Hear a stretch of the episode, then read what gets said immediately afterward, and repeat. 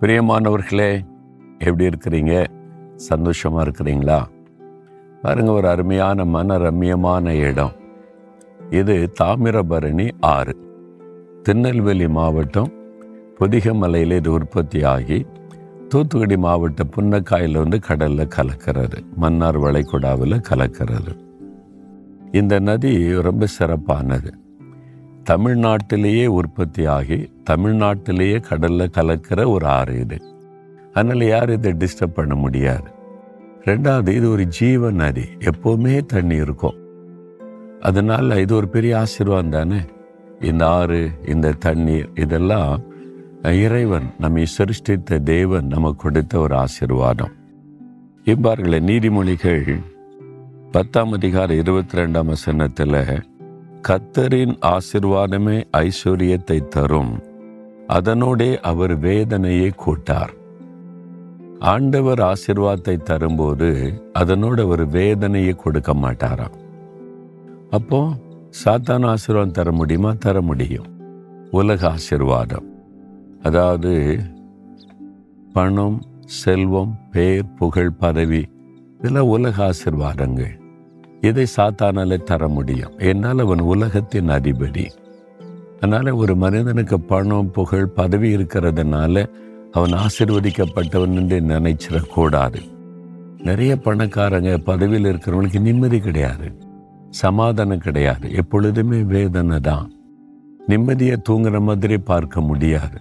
ஆனால் வெளியில் ஷோ காமிப்பாங்க. ரொம்ப சமாதானமாக சந்தோஷமாக மகிழ்ச்சியாக இருக்கிற மாதிரி. உண்மையில் அவங்களுடைய இருதயத்துக்கு தெரியும். உண்மையான ஒரு நிம்மதி சமாதானம் இல்லை. அதனால தான் அதை தேடி என்னென்னவோ செய்கிறாங்க பக்தியாக செய்வாங்க தான தர்மம் செய்வாங்க. நன்மை செய்து அதன் மூலமாவது நிம்மதியை பெறலாமான்னு சொல்லி. ஆனால் தேவன் கொடுக்கிற ஆசிர்வாதம் அவர் பரிசுத்தமுள்ள தேவன்.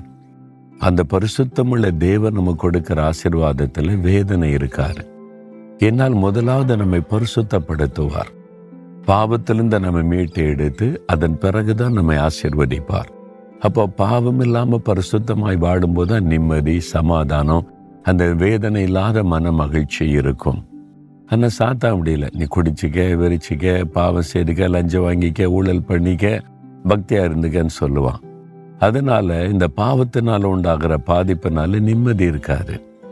ஆனால் இயேசு கிறிஸ்து ஒரு மனிதனுக்கு ஆசீர்வாதம் தரும்போது முதலாவது உன்னை பாவத்திலிருந்து ரட்சித்து ஒரு பரிசுத்த வாழ்க்கையை கொடுத்து பொண்ணு பொருள் ஆசிர்வாதம் பதவி உயர்வெல்லாம் அவர் தரும்போது வேதனையே இருக்காது. சந்தோஷம் நிம்மதி மகிழ்ச்சி. இதுதான் சாத்தான் கொடுக்கிற ஆசிர்வாதத்துக்கு தேவன் கொடுக்கிற ஆசிர்வாதத்துக்குள்ள வித்தியாசம். நீங்க எப்படிப்பட்ட ஆசிர்வாதம் பெற்று இருக்கிறீங்க யோசித்து பாருங்க. ஐயா பணம் இருக்குது பதவி இருக்குது பெயர் புகழ்லாம் இருக்குது நிம்மதி தான் இல்லைன்னு சொல்றீங்களா? நீங்க இயேசு கிறிஸ்துக்கு உங்களை ஒப்பு கொடுத்து அவர் கொடுக்கிற ஆசிர்வாதத்தை பெற்றுக்கொள்ளணும். அதுக்கு தான் அவர் சிலுவையில் தன்னை பலியாய் கொடுத்து நம்முடைய பாவ சாபங்களை சுமந்து நமக்கு ரட்சிப்பை ஏற்படுத்தினார். நம்முடைய வாழ்க்கையில பாவ மன்னிப்பை கொடுத்து பரிசுத்தத்தை கொடுக்க தன் பரிசுத்தமுள்ள ரத்தத்தை சிந்தினார். இன்னைக்கு சொல்லுங்க ஆண்டவரை பார்த்து ஆண்டவர் உம்முடைய ஆசிர்வாதம் எனக்கு வேணும். இந்த மாதிரி அதாவது வேதனை இல்லாத அந்த ஒரு ஆசிர்வாதம் எனக்கு வேணும்னு ஜெபிக்கிறீங்களா? தகப்பனே நீர் ஆசிர்வதிக்கிற தேவன். வேதனை இல்லாத ஒரு நிம்மதியான சமாதானமான ஒரு ஆசிர்வாதம் எனக்கு வேணும். அதற்கு என் பாவங்களை மன்னிங்க. உங்க ரத்தத்தினால கழுவுங்க. என்னை ஆசீர்வதிங்க. இயேசு கிறிஸ்துவின் நாமத்தில் ஜெபிக்கிறேன். ஆமேன் ஆமேன்.